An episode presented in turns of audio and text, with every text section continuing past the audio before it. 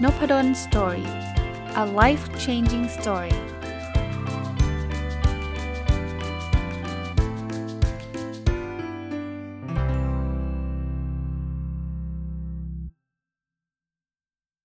สวัสดีครับ ยินดีต้อนรับเข้าสู่นบดอนสตอรี่พอดแคสต์นะครับ วันนี้ก็ถ้าฟังตรงวันน่าจะเป็นวันศุกร์ละเมื่อวานพูดผิดไปนะคิดว่าเป็นวันศุกร์ลืมวันลืมคืนเลยสอนทุกวันเลยเรียนแยกแยะไม่ออกนะ ก็ยังคงอยู่กับหนังสือเล่มนี้นะ ผมไม่ได้เอาเล่มนี้มารีวิวรวดเดียวนะ ต้องบอกแบบนี้ จะจะทยอยเอามาบ้างนะครับ สลับกันกับการทำบุ๊กรีวิวนะครับแล้วก็เรื่องประสบการณ์ต่างๆ คือหยิบหนังสือชื่อ1000 plus little habits of happy successful relationships ของคุณ Mark and Angel Chernoff มาเล่าให้ฟังนะครับ วันนี้จะเอาบทความที่ชื่อว่า nine old fashioned relationship habits we should bring back นะครับ ก็เขาแปลก่อนนะเขาบอกว่ามันเป็น old fashion relationship habit อะก็คือ นิสัยที่เกี่ยวข้องกับความสัมพันธ์ที่มันอาจจะ old fashion ดูเป็นโอ้ยโบราณหรือเปล่า แต่มันเป็นนิสัยโบราณโบราณที่ดีนะ ซึ่งเราควรจะนำกลับมาใช้ มันมีอยู่ 9 ประการนะครับ เอาเริ่มต้นกันเลย ข้อที่1นะเขาบอก spend quality time together with no major agenda and no technology เรื่องนี้ผมว่ายุคสมัยนี้ทำให้ทำให้นิสัยเดิมๆแบบนี้เปลี่ยนไปเยอะเลยนะครับ ไม่ต้องไกล สังเกตแม้กระทั่งผมเอง ทานข้าวเช้ากับภรรยาทุกเช้านะเกือบทุกเช้ากันแล้วกันอะหลาย ๆ ครั้งเราหยิบมือถือมาถ่ายดูกันทั้งคู่เลย แต่เราทานข้าวด้วยกันนะครับ เราทานข้าวด้วยกัน ต่างคนต่างดูมือถือ จริง ๆ สิ่งที่เราควรทำมากกว่าคือนั่งคุยกันไหมใช่ปะแต่ไม่ได้แปลว่าดูมือถือเป็นสิ่งที่แย่อะไรเลยนะฮะ แต่ว่าเออบางทีความสัมพันธ์เนี่ย พอเรามีไอ้มือถือเนี่ยมันทำให้เราห่างกันมากขึ้นอะ่ะ ไอ้ที่เราคุยกัน face to face ก็จะลดลง ทั้งทั้งเลิกอยู่บ้านเดียวกัน หรือบางคนก็จะกินข้าวด้วยกันนี่ต้องมีเรื่องต้องคุยถึงจะมากินข้าวด้วยกัน ถ้าไม่มีเรื่องก็ต่างคนต่างใช้ชีวิตของตัวเอง จริง ๆนำกลับมาได้นะครับ สมัยที่เรายังไม่มีอินเทอร์เน็ตไม่มีมือถือเนี่ยเรากินข้าวด้วยกันเนี่ยเรายังไม่เห็นต้องเดือดร้อนในการดูมือถือดูอะไรเลยนะครับ ผมไม่ได้บอกให้โยนมือถือทิ้งนะมันก็มีประโยชน์นะครับมือถือสมาร์ทโฟนอะไรพวกนี้ แต่ว่าลองดูนะลองลองสลับดูบ้างนะครับหรือจะเช็คมือถือสัก 2 นาที 3 นาที แล้ววางเก็บเอาไปเก็บอีกที่หนึ่งก็ได้ แล้วก็มานั่งกินข้าวด้วยกัน มันจะทำให้ความสัมพันธ์เราดีขึ้นนะ ข้อที่2เนี่ย be fully present when you are in the presence of others คือให้เราเนี่ยแบบอยู่ตรงนั้นจริงๆอะ่ะ เวลาเราเราอยู่ต่อหน้าใครเนี่ย บางคน เอาอีกอะผมก็ไม่อยากจะโทษมือถือนี่ก็ใช่ เคยเคยเห็นประมาณนี้ไหมหลายคนอาจจะเคยทำด้วยซ้ำคนหนึ่งพูดอีกคนหนึ่งนั่งตอบนะ แต่ว่านั่งดู Facebook ไปด้วยดู Instagram ไปด้วยอะตอบนะ หรือนั่งเล่นไลน์นั่งพิมพ์ไลน์ในขณะที่พูดนะ คือเอาเป็นว่าคนที่เราพูดด้วยกับเราเนี่ยเขาจะรู้สึกยังไงใช่ไหมผมก็ไม่ได้บอกว่าผมทำได้ร้อยเปอร์เซ็นต์นะ แต่ต้องคอยเตือนตัวเอง เดี๋ยวนี้ โดยเฉพาะกับลูกเนี่ย เวลาผมนั่งเล่น Facebook อยู่ ก็มีอารมณ์นั่งเล่น Facebook แล้วลูกบอกพ่อพ่อ ผมจะหยุดเลยนะ ถึงแม้ว่ากำลังอ่านอะไรอย่างเมามัน เพราะผมรู้สึกว่า เฮ้ย เราควรจะให้ความสำคัญกับคนที่อยู่ตรงหน้าเรามากที่สุดนะไอ้ Facebook อะมันไม่หายไปหรอก ถึงจะอ่านค้างไม่หายไปหรอก หรือกำลังพิมพ์ไลน์อยู่ หยุดได้นะ เดี๋ยวค่อยตอบก็ได้ไม่เป็นไรหรอก มันไม่เป็นเรื่องด่วนที่แบบ โอ้โห ถ้าพิมพ์ช้ากว่านี้อีกหนึ่งนาทีเนี่ย โอกาสในชีวิตจะหายไปอะไรเงี้ย ส่วนใหญ่มันไม่ได้เป็นแบบนั้นนะ ค้างไว้ได้ คุยคุยก่อนได้ เพราะฉะนั้นเนี่ย อยู่ตรงให้อยู่ตรงอยู่กับปัจจุบันเนี่ย อยู่กับเราอยู่ตรงหน้าใครคนนั้นคือคนที่สำคัญที่สุดในโลกนะครับ อันที่ 3 express your sincere appreciation for loved one every chance you get แปลว่าให้เราเนี่ยแสดงความรู้สึก ซาบซึ้งใจความรู้สึกขอบคุณ กับคนที่เรารักทุกโอกาส ที่คุณสามารถทำได้ อันนี้ผมผมว่าผมพยายามทำแล้วทำบ่อยพอสมควรนะครับ ผมขอบคุณทุกคนเนี่ยขอบคุณภรรยา ขอบคุณลูกๆ ขอบคุณหลายๆ คนเลยครับที่ที่ที่ทำให้ผมมีความสุข ที่ได้ทำแค่แค่เราเจอหน้าคนรัก แล้วก็เราก็ขอบคุณเขาได้แล้วนะ เพราะว่าเขาคือคนที่เรารัก เขาคือคนที่ทำให้เรามีความสุขนะครับ ขอบคุณโมเมนต์ ขอบคุณช่วงช่วงเวลาแบบนั้น ผมชอบกอดนะ กอดภรรยา กอดลูก กอดคุณแม่ คุณพ่อถ้าเจอเนี่ย ก็ก็จะทำเป็นประจำนะครับทำเป็นประจำ ข้อที่ 4 work together and help each other grow ทำงานด้วยกันครับ ร่วมมือกันนะพูดง่ายๆ ไม่ว่าจะเรื่องใดก็ตามนะ เราเราต้องฝ่าฟันไปด้วยกัน ชีวิตคู่เนี่ยถ้าใครแต่งงานมานานหรือว่ามีมีคู่มานานเนี่ยเราจะรู้เลยว่ามันไม่ได้โรยด้วยกลีบกุหลาบหรอก มันจะมีอุปสรรค มันจะมีอะไรเข้ามาในชีวิตเราอยู่เสมอ คือขนาดไม่ใช่ชีวิตคู่เราก็ยังเห็นใช่ไหมชีวิตทำงานทำเงินอะไรเงี้ย แต่เวลามีชีวิตคู่เนี่ย ถ้าเราสามารถที่จะมีความสัมพันธ์ที่ดีเนี่ย ปัญหาที่เข้ามามันจะถูกหารสองคือการมีคู่คิดเนี่ย มันส่งผลจริง ๆ นะครับ ถามว่าผมเคยเจอไหม ผมมีปัญหาเรื่องงาน ปัญหาเรื่องอะไรเครียดๆเข้ามาเนี่ย แต่พอผมมีภรรยา ผมมีคนได้พูดได้ระบาย ได้แชร์ มันเบาลงนะ ปัญหายังยังเหมือนเดิม แต่ว่าเรารู้สึกว่าเรามีคู่คิด เพราะฉะนั้นเนี่ยทำงานด้วยกันร่วมมือกัน บางช่วงเป็นช่วงที่ดีของเรา แต่อาจจะเป็นช่วงที่แย่ของคู่ชีวิตเรา เราเป็นกำลังใจให้เขา ถ้าช่วยอะไรเขาไม่ได้อย่างน้อยๆ ก็บอกเขาครับว่า เออ เธอเราเรายังอยู่กับเธอตลอดนะ เรายังเป็นเพื่อนเธอนะ เป็นไม่ใช่เป็นเป็นเดี๋ยวบางคนบอกอ้าวไม่ใช่เป็นสามีหรือภรรยาทำตัวเป็นเพื่อนหรอไม่ใช่นะ คือหมายถึงว่าเราอยู่ข้างเธอตลอดนะถ้ามีอะไรเราช่วยได้บอก แค่นี้ผมคิดว่าเขาก็มีความสุขล้วเขาก็อย่างน้อยๆ เขาก็จะรู้สึกอุ่นใจนะครับ ข้อที่ 5 นะ เขาบอกว่า focus on inner beauty นะข้อนนี้ขยายความหน่อยคำว่า beauty แปลว่าความสวย เขาบอกให้เราโฟกัส on inner beauty คือความสวยจากภายใน แปลว่าอะไรว่าความสวยจากภายใน ถ้าคนทั่วไปเนี่ยเวลาพูดถึงผู้หญิงสวยเรานึกถึงคนที่เป็นนางงาม คนที่เป็นดาราใช่ไหม อันนั้นดีนะ ผมผมไม่ได้แอนตี้ผู้หญิงสวยนะ ผู้หญิงสวยเป็นเป็นดีอยู่แล้วแหละ แล้วต้องยอมรับนะ ส่วนใหญ่อะที่เราเริ่มจีบผู้หญิง หรือผู้ชายก็แล้วแต่ผู้ชายหล่อเนี่ย มันมีผลอยู่แล้ว คือเรายังไม่รู้จักใครเนี่ย ไม่รู้จักนิสัยใจคอกันเลยเนี่ย เห็นหน้าแล้วเรารู้สึกสนใจส่วนใหญ่ก็มาจากหน้าตาน่ารัก ไอ้นิสัยเนี่ยมันมาทีหลัง เพราะว่านิสัยเนี่ย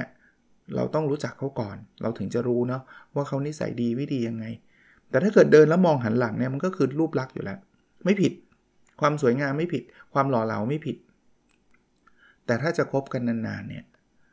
หล่อภายนอกสวยภายนอกอย่างเดียวไม่พอแน่นอน ผมผมรับประกันเลยไม่พอแน่นอน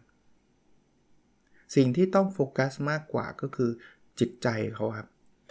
ไอ้ inner beauty เนี่ยแหละครับ คือสิ่งที่สำคัญมาก ๆ เลย บางคนเนี่ย เราเราก็อาจจะดูงงโอ้ยทำไมผู้ชายหล่อจังทำไมแฟนไม่เห็นสวยเลย เฮ้ย ผู้หญิงสวยจังแฟนไม่เห็นหล่อเลย หลายๆ ครั้งเนี่ยมันมาจากจิตใจครับ มันมาจากข้างใน บางคนบอกอ๋อไม่หรอกเขารวย อันนั้นก็อีกส่วนหนึ่งอะก็จริงมันก็มีครับ บางทีคบกันเพราะความรวยเงินก็มี แต่ว่าไม่ว่าจะเป็นเรื่องรวยรวยก็ไม่ได้ผิดนะ ผมก็ไม่ได้บอกว่ารวยผิด เรื่องความหล่อความสวยก็ไม่ได้ผิด แต่ผมว่าสุดท้ายนะไอตัวที่จะบอกว่าเราจะไปกับคนนี้ได้หรือไม่ได้เนี่ยในลองรันเนี่ย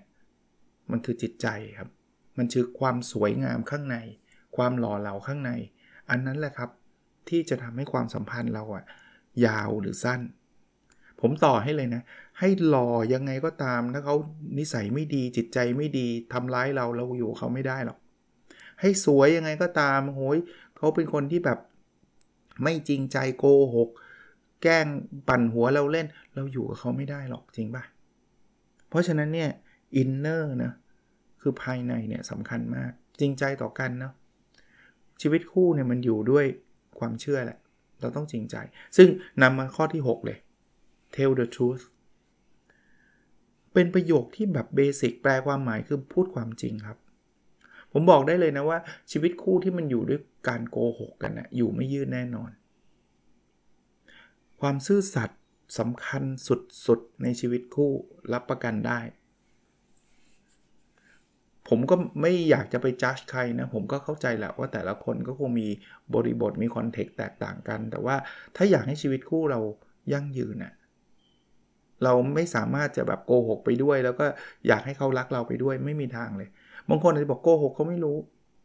สุดท้ายก็รู้ครับ คุณจะปิดการโกหกไปได้สักแค่ไหน แล้ววันหนึ่งที่รู้นะ ผมบอกได้เลยนะ ความเชื่อความเชื่อถือที่เขาเรียกว่า trust นะ กว่าจะสร้างมาได้ใช้เวลานานนะครับ แต่เวลาจะเสียมันไปเนี่ยเหตุการณ์เดียวก็หมดเลยนะ หมดเลยบางคนบอกอะไรกัน ผมแบบเป็นปฏิบัติตัวดีมาตลอด 20 ปี นี่พลาดครั้งเดียวก็นั่นแหละเนี่ยธรรมชาติเป็นแบบนั้นครับพลาดครั้งเดียวแล้วจะบอกว่าให้เขาลืมไปเนี่ยไม่มีทางนะครับ เพราะฉะนั้นพูดความจริงแล้วแล้วอะไรที่มันเป็นความจริงเนี่ย มันไม่เหนื่อยครับ มันไม่ซับซ้อน มันไม่ต้องมานั่งแต่งเรื่องความจริงคือความจริง เราบอกกลับบ้านดึก เพราะว่าอยากไปกินข้าวกับเพื่อนคือกินข้าวกับเพื่อน แต่ถ้าเกิดเราไม่ใช่ละเราจะไปจีบสาวคนอื่นอ่ามีประเด็นแล้วใช่ไหมบอกไม่ได้ เราก็กลับมาโกหกงานยุ่ง เดี๋ยวเขาละแค่ละคายเขาก็ตาม ก็วุ่นวายกันไปหมด ผมไม่รู้นะครับ บางคนก็อาจจะชอบชีวิตแบบวุ่นวายก็ได้นะ แต่ว่าส่วนตัวผมไม่ชอบชีวิตที่มันคอมพลีเคทอะ ถ้าใช้ภาษาอังกฤษคือมันซับซ้อนเนี่ยไม่เอาอะไม่มีความสุขอะผมชอบชีวิตแบบเรียบง่าย ทุกอย่างบอกได้ สบายมากไม่มีปัญหา ข้อที่ 7 apologize when you know you should ขอโทษครับ ถ้าคุณรู้ว่าคุณควรจะขอโทษเนี่ย อย่าเอาอีโก้มาเป็นตัวบัง เราเป็นคู่ชีวิตกันเนาะมันไม่ได้เอาชนะค้าคานกัน มันไม่เสียฟอร์มเสียเสียเกียรติอะไรหรอกครับกับคำ ว่าขอโทษถ้าเรารู้สึกว่าเราควรขอโทษเขาอะผมโบราณเขาบอกนะลิ้นกับฟันเนี่ยยังไงมันก็ต้องกระทบกระทั่งกัน เราเป็นคู่ชีวิตกันเนี่ยถ้าอยู่กันใหม่ๆ ไม่ค่อยทะเลาะกันหรอกครับ เพราะว่าใหม่ๆ มันแบบทุกอย่างมันแบบสีชมพูไปหมด คนนั้นทำอะไรก็น่ารักไปหมด ดีไปหมดใช่ไหมแต่อยู่กันสักระยะหนึ่งเนี่ยเดี๋ยวเราจะเริ่มเห็นข้อเสียของแต่ละฝ่าย เพราะว่าทุกคนครับไม่มีใครมีแต่ข้อดีไม่มี บางคนอาจจะบอกไม่เห็นเป็นข้อเสียเลย แต่มันเสียสำหรับคู่ชีวิตเราไง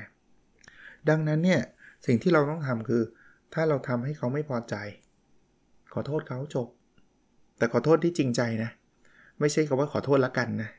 ขอโทษเวลาผมผมวันนั้นผมทวิตเตอร์ไปบอกว่า ถ้ามีคำว่าละกันต่อจากคำไหนก็ตามคำหน้าเนี่ยแทบไม่มีพลังเนี่ยขอโทษละกัน ขอโทษละกันแปลว่าไม่ไม่อยากขอโทษ ขอบคุณละกัน ขอบคุณละกันแปลว่าไม่อยากขอบคุณ เพราะมันละกันเนี่ย นะครับ เพราะฉะนั้นเนี่ยจริงใจครับเฮ้ยเราขอโทษเราไม่ได้ตั้งใจ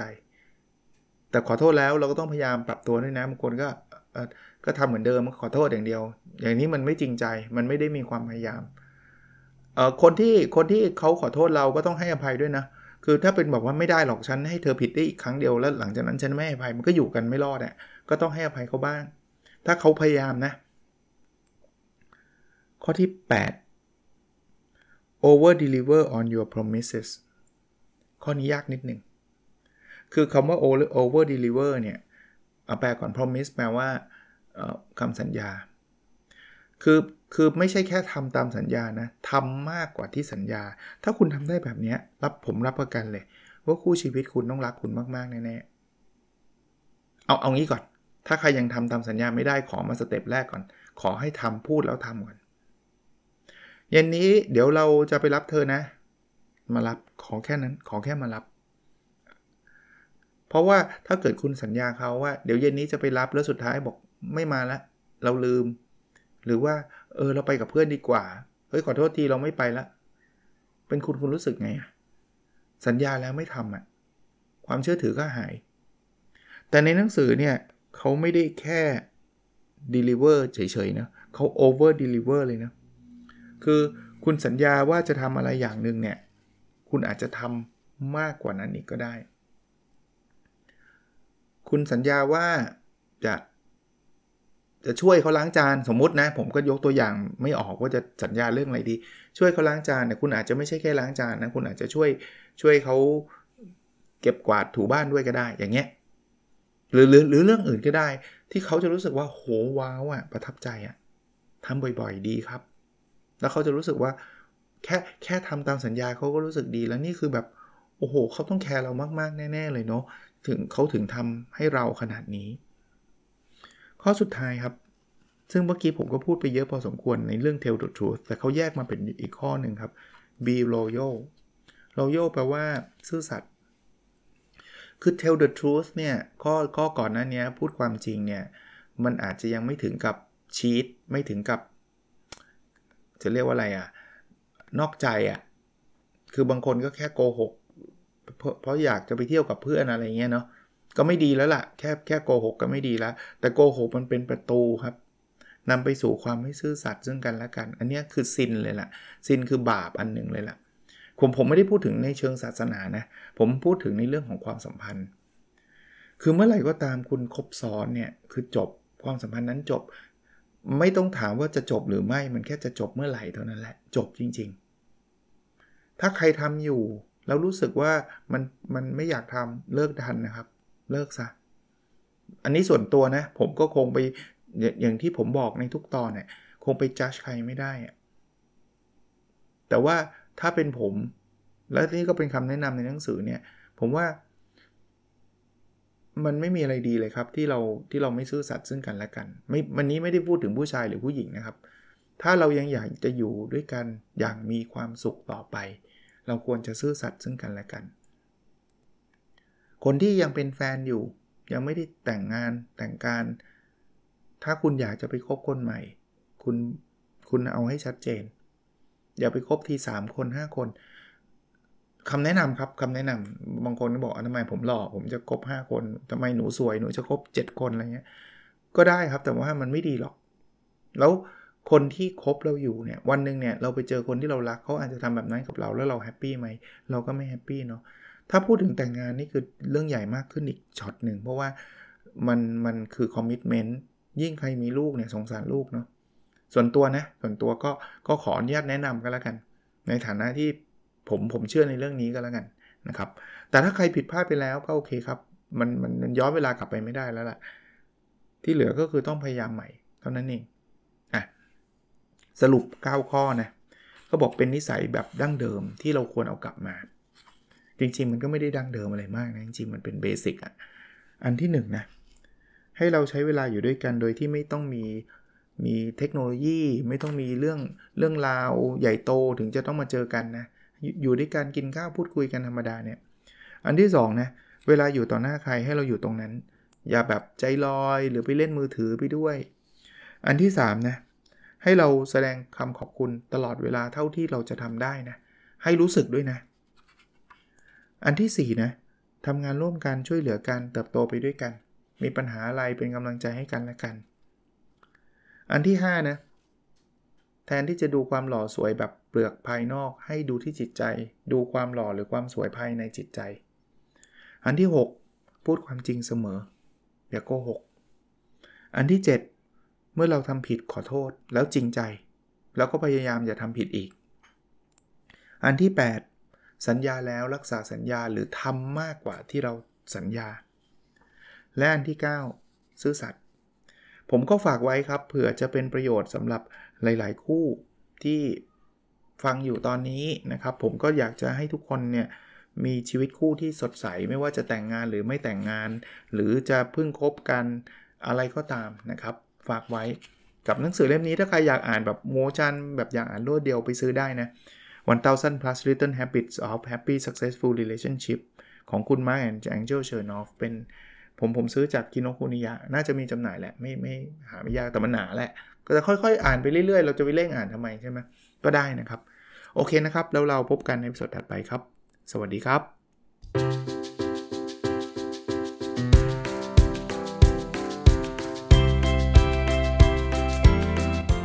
n o p a d o n Story a life changing story